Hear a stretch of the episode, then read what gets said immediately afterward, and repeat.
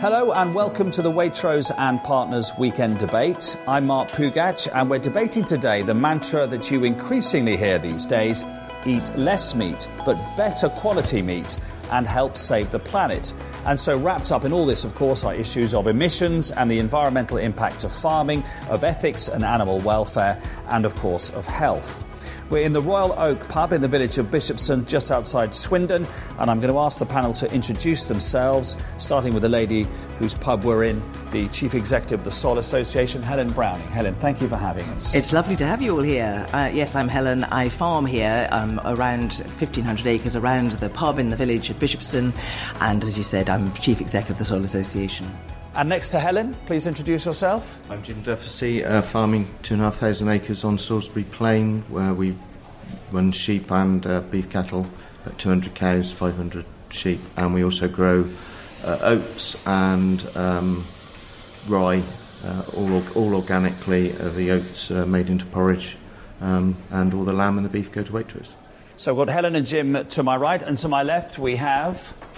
Hi, I'm Meera Sodha. I'm a food writer and a cookbook author. I have a column in The Guardian called The New Vegan, and I've just written a new cookbook called East, um, which is 120 recipes of vegetarian and vegan, inspired from Bombay and beyond. And I'm John Mitchinson. I'm a writer and publisher. I, I set up a, a, crowdfunding site for books called Unbound. Um, before that, I was one of the people who started the TV show QI. I also do a books podcast called Backlisted, but mostly when I'm not doing that, I'm keeping pigs, sheep, um, chickens, and bees at my very small, small holding in Oxfordshire. Thank you all for coming. Helen, thank you very much for hosting us. So, eat less meat, eat better quality meat, help save the planet. That's a sort of summation out of an intergovernmental panel on climate change report, which says that half of all emissions of methane, one of the most potent greenhouse gases, come from cattle and rice fields. And another stat livestock responsible for 18% of greenhouse gases, more than the global transportation system. Do you think, Eleanor, here we go again, the farmers were being bashed on the head, or have we reached the stage actually? we, the farming community, we, society, we all have to take this very seriously now and change our habits. Well, I think globally, there's no doubt we can't increase meat consumption because uh, there are huge impacts that animals, particularly if they're grain fed uh, or kept in uh, conditions unlike the ones we have in the UK, can be hugely problematic. Uh, there are some places in the world where people need to eat a bit more meat. They're eating very little meat and it's very nutritious. But in the West, we probably do need to curb our consumption. But it's a much more complex argument than that, as we'll probably unpack. So, what do you think when you hear that, Jim? We need to eat less beef and lamb, probably. That's your livelihood we're talking it is about. my livelihood, and it does feel a little bit like farmer bashing. I think things have to change. Um, everybody knows that. But we have to be careful that we don't just uh, pick on the, the, the, the meat that's being produced properly and that that's what people stop eating and, and ignore the meat that Helen said is being pushed too hard, not done in a, in a natural way, uh, especially organic. But most of the beef in this country, we would hope, would be being produced in a, in a proper proper manner. The animal welfare would always be good. And so um, I think we just have to be careful of how we react to these statements. They just make headlines and you have to be careful everybody doesn't run off in the wrong direction. Okay, well, we'll get into that into more depth. John, um, you, you keep pigs, you keep sheep, you are, you are a meat eater. How much meat would you eat on a, on a weekly basis? Um, I probably don't have it by the kilo mark, but I, I would eat. I would say on a seven-day basis, I would eat meat probably three or four days out of those seven days. Um, I'm trying to have two meat-free days a week, just because I'm, to be honest, I'm more interested in doing that less to save the planet probably than uh, just practicing different and interesting ways of cooking veg and tasting different flavours. But yeah, I mean, meat is, is, is, an essential. I think for a lot of people, there is a general sort of feeling now that we should be eating less, better meat. And I certainly, you know, one of the ways I do that is by most of the, the meat that I would buy now. I very, very rarely have beef. Um, and if I do, I probably swap it for some lamb or some.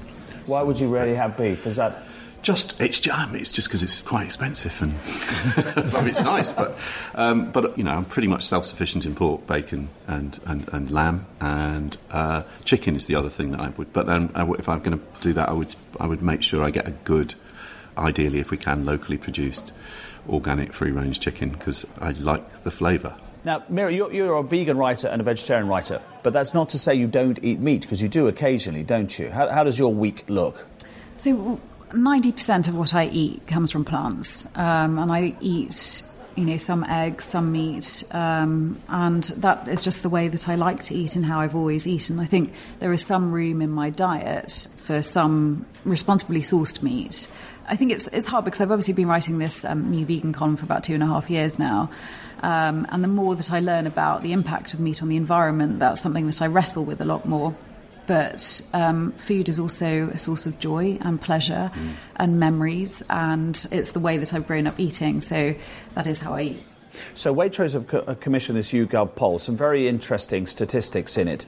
13% of people in this poll describe themselves as flexitarian. Could I describe you as a flexitarian?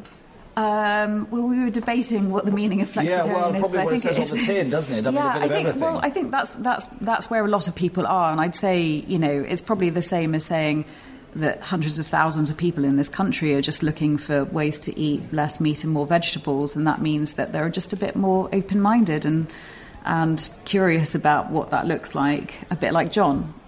Well, the, the, stats certainly show that. A third of people from this survey are eating less meat than they were two years ago, and nearly a third are planning on eating less in the next two years. Now, those are for reasons of animal welfare, healthier diet, and the environmental impact. And actually, only 10% said they were planning to give up for one day, 26% for two days, or 25% for three days. So I think my question is okay, a lot of people want to eat less meat. But maybe they're like me. I mean, if I don't eat meat, I might go make pasta or risotto or whatever. But beyond that, I don't really know what I'm doing. You've got a book to tell me what I'm doing now. Uh, we, we, need to be educated, don't we? That there are things out there which are delicious yeah. and which may be very healthy for us and taste just as good, and we don't always have to go to the meat chiller. Yeah, I think I feel very lucky in the way that I grew up eating Gujarati food in Lincolnshire. Um, and you know, I had a potato farm um, factory just just behind my house. So we were eating a lot of vegetables. And Gujaratis, uh, Gujarat is a state on the west coast of India. The majority of the 60 million people who live there are vegetarian, um, and so the cuisine is this centuries old vegetarian cuisine. And so when it came to sort of eating home cooked meals, we didn't have to think very hard about how to put vegetables in the centre of the table. It was done with creativity and ease. We'd have delicious um, mustard seed and cumin spice potatoes submerged in a gorgeous garlicky tomato sauce or parathas or um, aubergine curries, spinach curries, things like that. And so I realised, I mean, it's sort of innate to our family's way of eating um, that we put sort of vegetables in the centre of the table. And so I realised that, and then obviously when I started writing this column and I was looking for more inspiration, I suspected that if I looked beyond India, east towards countries like Thailand and Vietnam, Malaysia, Burma, that I'd find more inspiration for the home cook. And happily, I wasn't wrong because for, for reasons of religion um, or economics, um, those countries don't necessarily eat as much meat as we do over here. And so um, there are lots of food cultures there that put vegetables in the centre of their table as well. I don't know where to begin to tell you about all the gorgeous dishes that you can find, but let's start with Korea and their love of kimchi and cabbage. They eat extraordinary amounts of cabbage, and they've extracted a huge amount of personality out of this vegetable. cabbage has got personality. Yeah. you wouldn't have thought yeah. so. Or you can have gorgeous dumplings, um, you know, made with tofu or mushrooms or carrots from China. You know, the pot sticker dumplings, bouncy, gorgeous, chewy udon noodles um, that come from from Japan. All of these things are available to us here.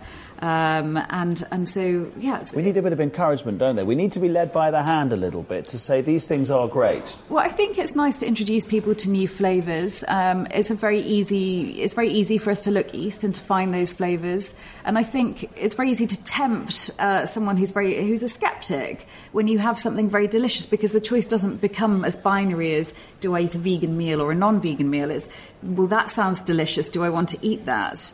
That's the real joy. I think um, it's a lot of it's vegetable based. I mean, that's how I like to eat. There are very many forms of veganism and vegan food, um, but you know, I love cooking with seasonal British vegetables, and that is a real joy and a real pleasure. Um, but because for so long these vegetables have been relegated to the side of the plate. People don't really know how to move them to the centre.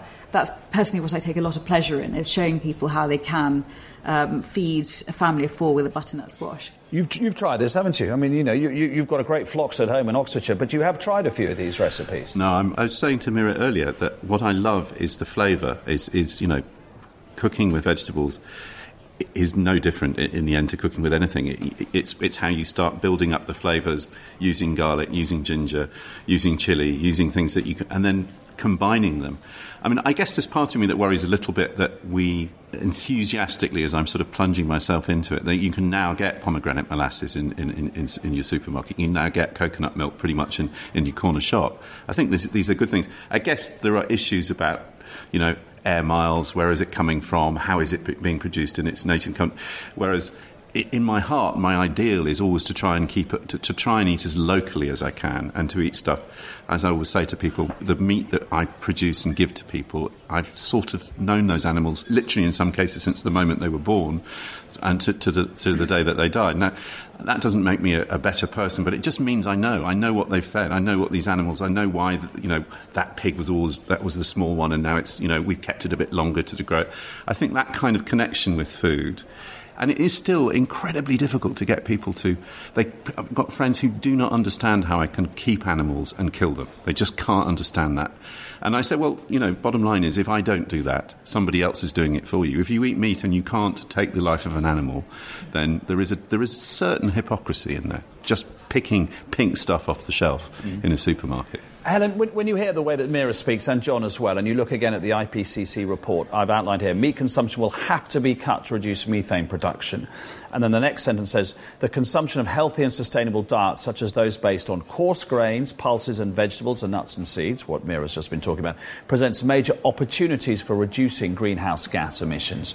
As a farmer, do you think, yes, I hear all this, I mustn't be frightened by it, we can actually work together with it? Yes, definitely. I mean, I think there's a quite a big transition that we're all going to have to, to make as farmers, and uh, and we need uh, some breathing space to do that. So one of the things we've been doing on the farm here is planting loads of trees, nuts and fruits um, and berries, but they will take quite a long time to produce. They're going to be it's going to be ten years before I'm producing walnuts or I've planted almonds as well, um, and lots and lots of fruit trees. Um, and so you've got to think about how are we going to take farming from where it is today today to where it needs to be tomorrow.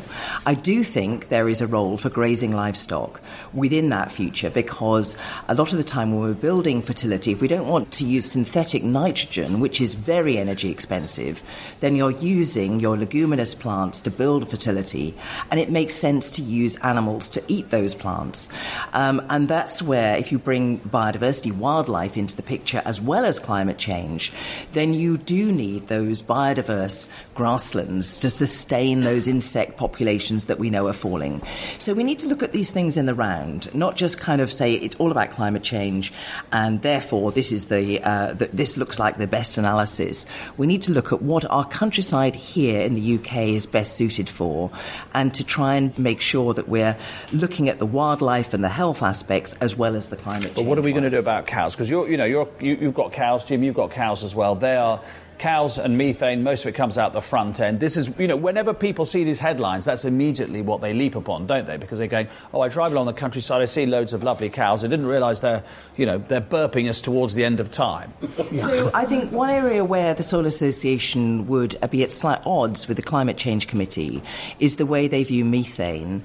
Uh, the latest science shows that methane is a short-lived gas, and therefore, if you have a stable population of ruminant livestock, those that burp methane, um, then you don't add to the cumulative total of greenhouse gases in the way that you do if you keep emitting CO2. CO2 is around for ages, methane's only around for about 12 years. So as long as we don't increase the numbers of sheep and beef cattle, then we won't increase the amount of methane uh, in, in the environment. So I think that's going to be an important adjustment to make. And if you have just a gently reducing number of ruminants, recycling the fertility and being farmed in the right kind of way, not using loads of grain, which is a real problem because we're importing a lot of grain that's driving deforestation, um, then I think you can uh, have a balance in the countryside, particularly in the UK, in the west of England, Ireland, Wales, where we actually have plenty of rainfall and uh, very suitable conditions for growing beef and lamb. Waitrose and Partners was named Best Retailer by Compassion in World Farming this year for a record third time in a row for its high standards on farm animal welfare. The judges praised the supermarket for continually striving to do what is right, both for the animals and their customers, making them true leaders in Europe. To find out more about animal welfare standards at Waitrose and Partners, go to waitrose.com forward slash welfare. Oh, we got a, oh, we got a little taster as well. Well, we're talking about we're talking about food. It's pointless, I always think, to talk about food and never actually to taste it. Oh, look at this. So tell, us tell us what we got here, Helen. So We've got a uh, little bit of fillet steak, and this is from actually from a, an older dairy cow. I shouldn't tell you that before you uh, eat it, uh, rather than from a from a, which is always a really underrated uh, source of meat. It's a lot of the, the, the, dairy cow is is effectively wasted or downgraded, but the uh, prime cuts out of that will be, I hope, great.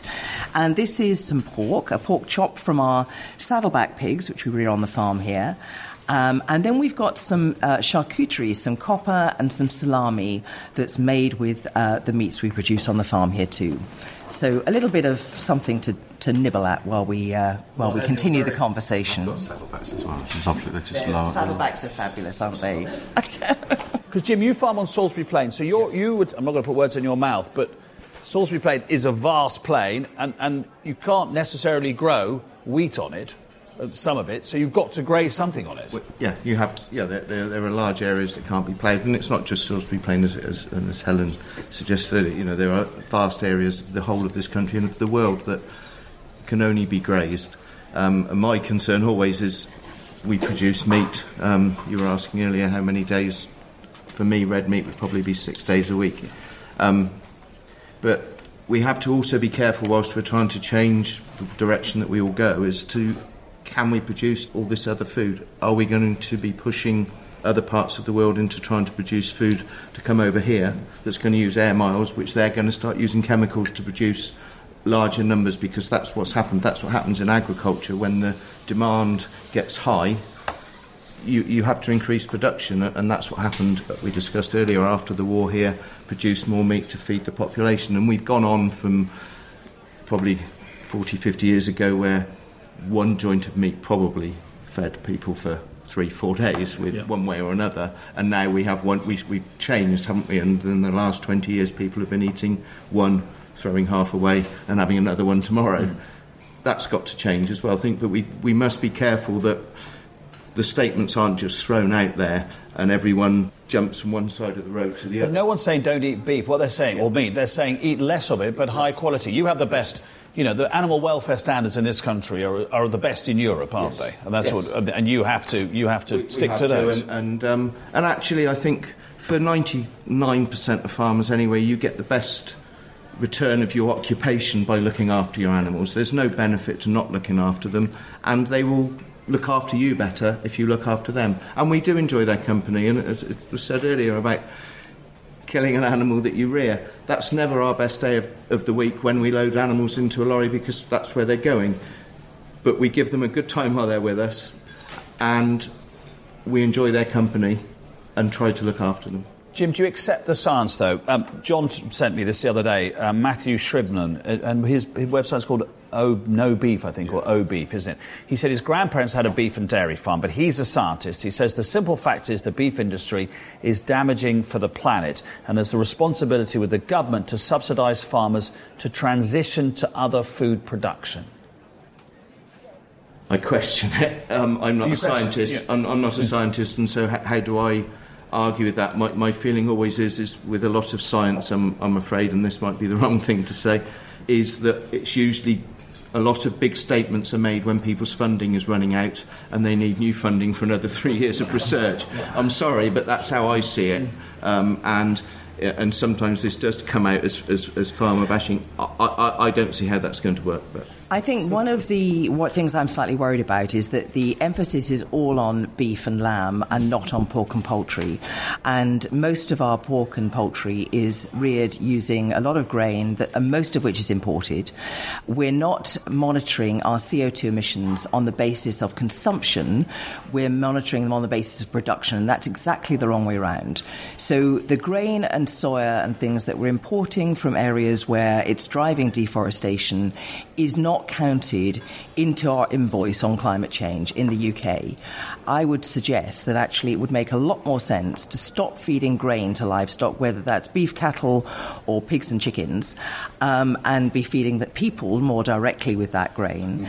and to be making sure that our pigs and chickens are fed on waste streams, and beef and dairy is fed on pasture, which is what it's supposed to be fed on. You get better health outcomes, you get higher levels of conjugated linoleic acids, more omega 3s in the meat if you're pasture fed, and you're not driving all that deforestation through the use of, uh, of, of a lot of soyas and protein crops. So I think it's wrong to start to tell people to eat pork and chicken rather than beef and lamb. So that Lord Deben report, the old John Gummer, everybody knows, yeah. remembers him, his daughter eating a hamburger at the height of the crisis. That, that report, which talks about the UK being carbon neutral by 2050, that report talks about a 20% decrease in beef lamb, and dairy. Are you saying that they're not taking into account enough of what comes into the country? Yes, so I think that uh, I think there's no doubt we need to to moderate our meat consumption overall, um, but I think the emphasis on red meat rather than white meat is misguided.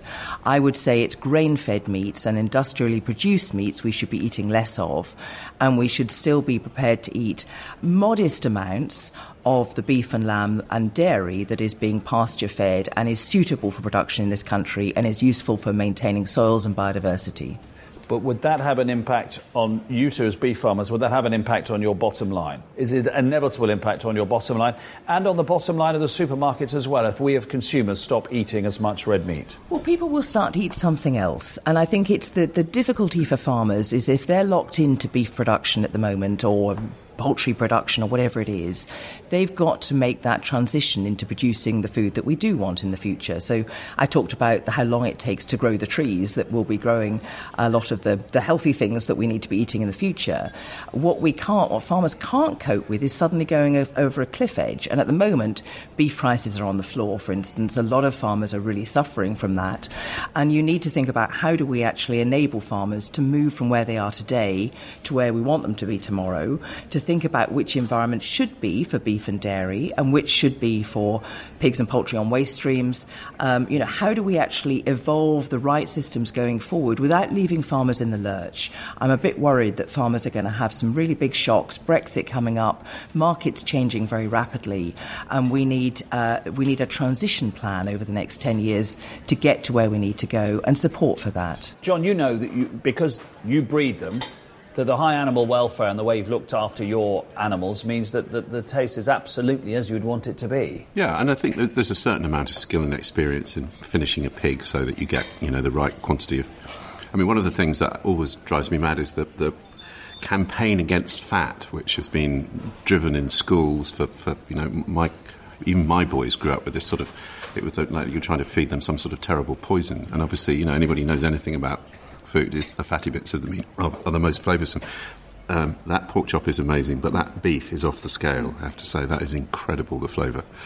Um, no, I, I, I, think there is there is a problem with education that people aren't really they, they don't know what they're looking for and if they see some picture of a you know thatched cottage and a farm and a sort of and it's not real. But I am sure it seems to me surely you could be doing more of, of supporting local. You know that if, I think people would buy locally if they felt that they in a supermarket if they felt that it re, it was really local and that the produce was significantly better, which I'm in most cases I think it would be. But do you think that I think most consumers. Like if you think about how consumers and what drives their decision making when it comes to shopping, um, I don't think it's necessarily realistic to buy locally. I live in Walthamstow yeah. in East London. yeah, sure. There are no farms around me. I think most consumers buy according to the location of a supermarket and their perceived value of something. And in an ideal world, I would love to buy, you know, local meat, uh, local produce, etc. Um, but I think you know, and supermarkets do have such an enormous power in this country, and I think that's where I'm really I'm curious to sort of. There's also the issue of locally is of the abattoirs that have gone out of production. Yeah. It's very difficult to to have something slaughtered under the right conditions locally yeah. to go into an area. And as you say, where there's a massive population belt, you're never going to have enough locally produced food to feed those mm. people all in one place. There has to be some movement of, of animals. That it'll all be driven by people selling food. And they'll sell food whether they sell meat or they sell something. It will always be driven in that way. And for me, this discussion can be quite depressing Mm. My livelihood is out of producing red meat. I can't change that. That's the land I've got. That's the profession I've got. And if that's we do buy less red got. meat, as we're being encouraged to, that has a direct impact on your to. bottom line. It has to, and it has to, to, to decide, as we were saying earlier, how many people do actually make a living if you take the, the, the support that's there from Europe and let's not forget that more than 50% of the farmers wanted us to leave as well. But if you take that away, and, and suddenly all this stops, you'll see you'll see a lot of farms go out of out of business, never mind out of production, and so they won't even be there to plant the trees or to to do anything. It, has to be ever so carefully. Mm. Done this. it's all right. Yeah, managed. Sorry, yeah. is the right word. Is because you're just going to pull the rug away. There'll be a big void for a while, mm. and when we first went organic 20 years ago, the first thing I, I said was what I really needed was my grandfather or probably my great grandfather, yes. because he had farmed without chemicals Absolutely. and made it su- success of it. So therefore, I needed his expertise. But, but Jim, if gone. we become more discerning as a population and we want the highest uh, welfare standards which we have in this country, and we want to eat a little bit less beef and lamb because we know it's good for the environment, but we're prepared to pay a little bit more because it's because it's organic, would you be okay still, or are you saying? Well, one would hope so. Yeah, yeah. We, but you don't. You're saying it's still. It could still be a knife knife edge situation. yes, and, and it's not just about one person, is it? It's about the the industry. And if the industry was to collapse, it would have a an effect yeah. on us as well because there would be hauliers that would go out of business. Yeah. So, so it's a knock-on effect, yeah, it? yeah. But I mean, to be honest, most beef and lamb producers are on a knife edge anyway. It's not as if anybody's making any money out of uh, producing red meat. If I'm perfectly honest, it's a, it's a it's a mugs game. Um, uh, but you're right. A lot of your uh, land up on Salisbury Plain, that is the right thing to be doing with it, grazing it. You might want some more trees there if the, if the army would let you have some. So I think you can bring a lot more trees back into that farmed landscape where you've got animals. Um, and I think when you've got rotational farming systems where you're building fertility and using yeah. that, you know, those are really sensible uses.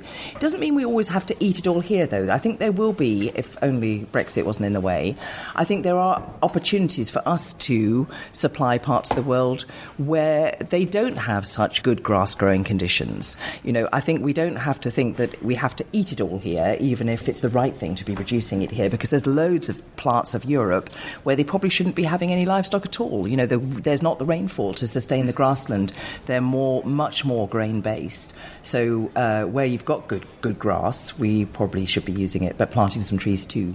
Just, just on, on the trees, interesting. This came out this week from the Irish, of course, which you know we're all in the same part of the world. The Irish have proposed 8,000 hectares of new forestry every year, and the CLA here in this country. Um, a report from the Committee on Climate Change report um, says it calls for afforestation rates of around 30,000 hectares per year, and it points out existing afforestation targets of 20,000 are not being delivered.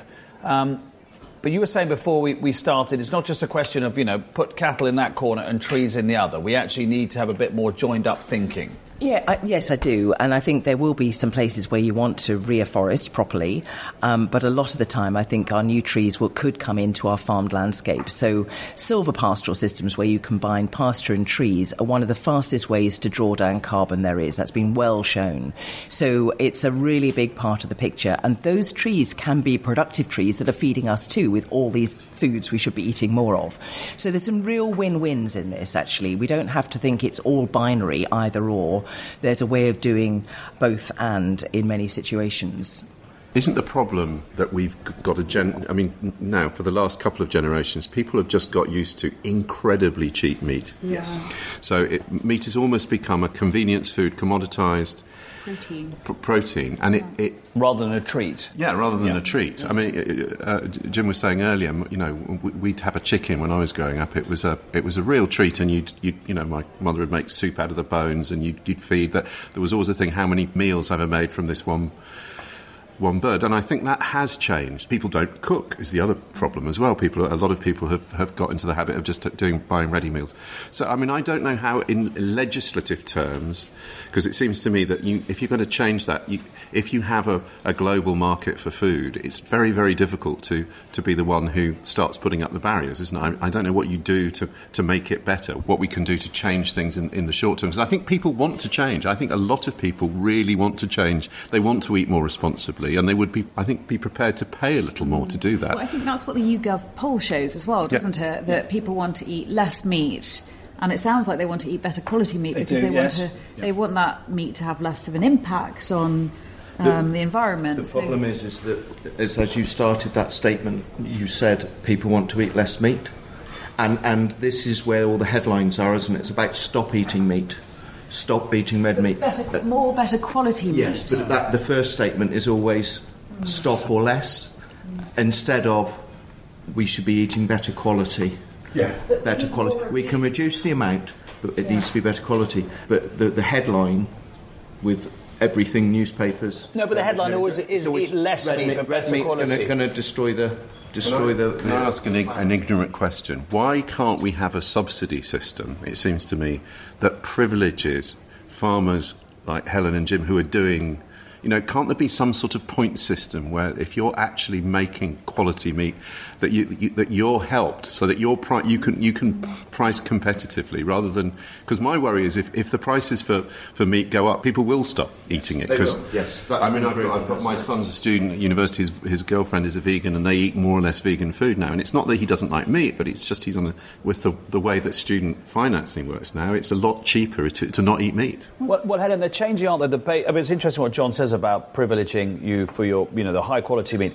They're changing the basic payment scheme. Well, they're phasing it out, aren't they? And there's this talk about public funds for public good coming in, but that's more about planting trees and hedges, isn't it, rather than rewarding you for for high animal welfare and and, and the, the quality of your beef. It's still a little bit unclear what it's going to look like in the future, to be honest. But I mean, I think one of the things, uh, if you know, as farmers in the future, we'll be farming carbon as much as we're farming anything else. And once you start to get a sensible carbon price in play, where farmers are rewarded for soaking up the carbon dioxide into our soils, into making organic matter, planting trees because they're sequestering carbon, and getting some payments for the biodiversity, the wildlife you're supporting, and that kind of thing, then we'll be in a completely different ball game.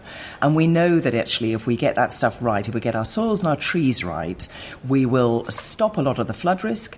We'll have cleaner water supplies. We'll stop some of the bills in other places. So there's some really sensible things that we could be doing now. and might that take the pressure off the beef farmers, Yeah, actually, because a lot of the completely, because CO2 at is being moment- captured? At the moment, as farmers, we are almost entirely dependent, apart from the, the support payments that come in from Brussels at the moment, we're entirely dependent on the market for our beef or our lamb to make a living. If we actually were being paid for the carbon we were soaking up into our farmland, then it would change the way we farm and it would give us those other opportunities to be doing things differently. And I think that needs to happen at the consumer end too. I'd love to see individual carbon quotas or budgets for people so that you actually had your own uh, carbon budget. You could decide whether I want to eat red meat or white meat or fly or, or, or, or, or, or buy fuel, how hot I'm going to keep my house. Uh, you know, those kind of choices, particularly the big ticket ones, we need to be helped to think about how do we do this fairly for everybody so that everybody can start to see, uh, you know, what the choices I've got to make or can make, um, and I can decide how I want to live my life, but within the constraints that the, the planet can stand. That makes a lot of sense. I'm not quite sure how you'd actually administer it, but it would. Well, we can do everything else. We can do smart cards for supermarkets, yeah. so we can do smart cards for carbon. Um, you know, and, and I think it would be a great way of almost redistributing income because you say everybody gets the same. Mm. You can decide whether you use it or you sell it, um, and so I think it's got a lot of social benefits. And it would even if you you can't do everything now, you can't put a price a carbon tag on absolutely everything, but the big ticket items you could do very quickly and very easily.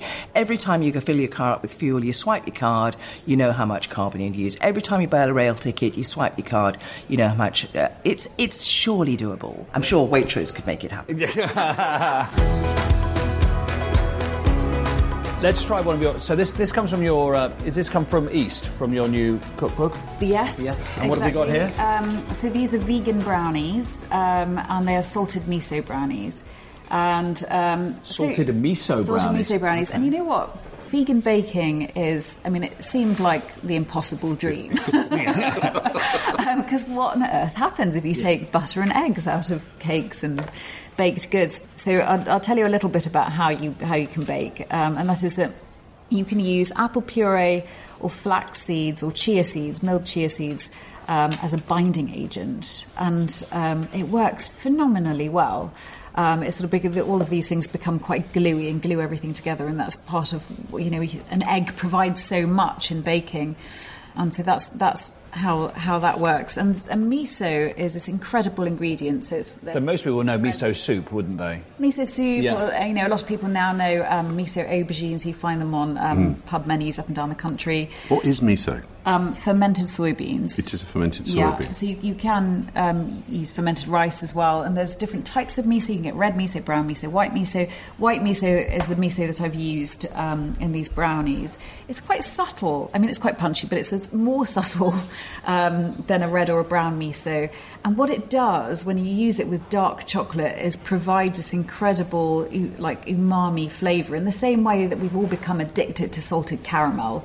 Um, it's sort of an instant way of providing the same sort of yeah. deliciousness. Um, I mean, I'm yummy. Oh, uh, yummy! They're great. well, that's delicious. If you hadn't you told you me, would know. I would have just thought that was a brownie.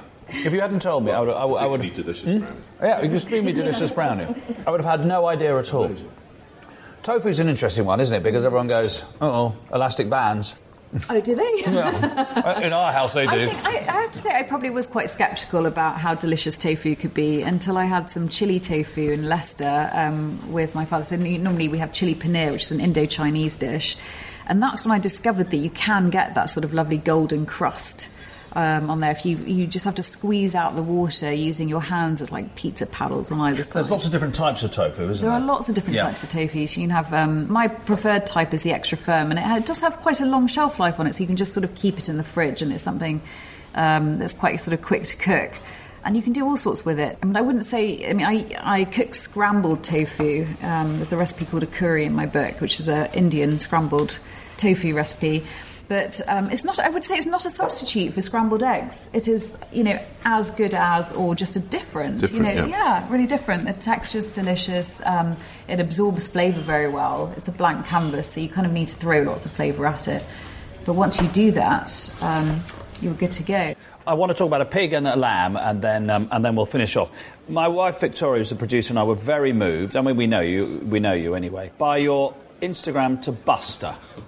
and you, this, this, will, this will chime with, with, with Helen and Jim very much. Yeah, well, Buster was my boar, and he was, um, he was, you know, he, we got a lot of piglets off him, and he was a proper character. He was getting on for, would have been not far off 400 kilos by the time.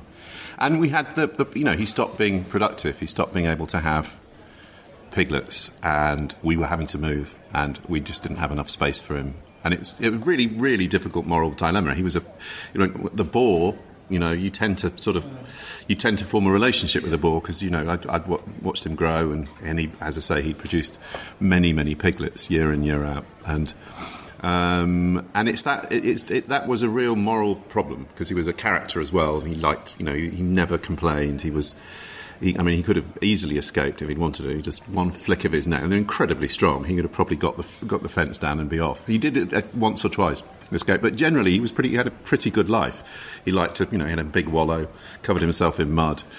grunted, terrified children, uh, but he became, you know, became a village character. And then, you know, you do have the very difficult problem. What do you do with an old pig? And I thought about doing it myself, but you know, it's a lot of meat, and I don't really have the facilities. So there is a wonderful woman called Jane Drew who collects elderly pigs and humanely, uh, they end up going to Germany to become salami. So it was tricky.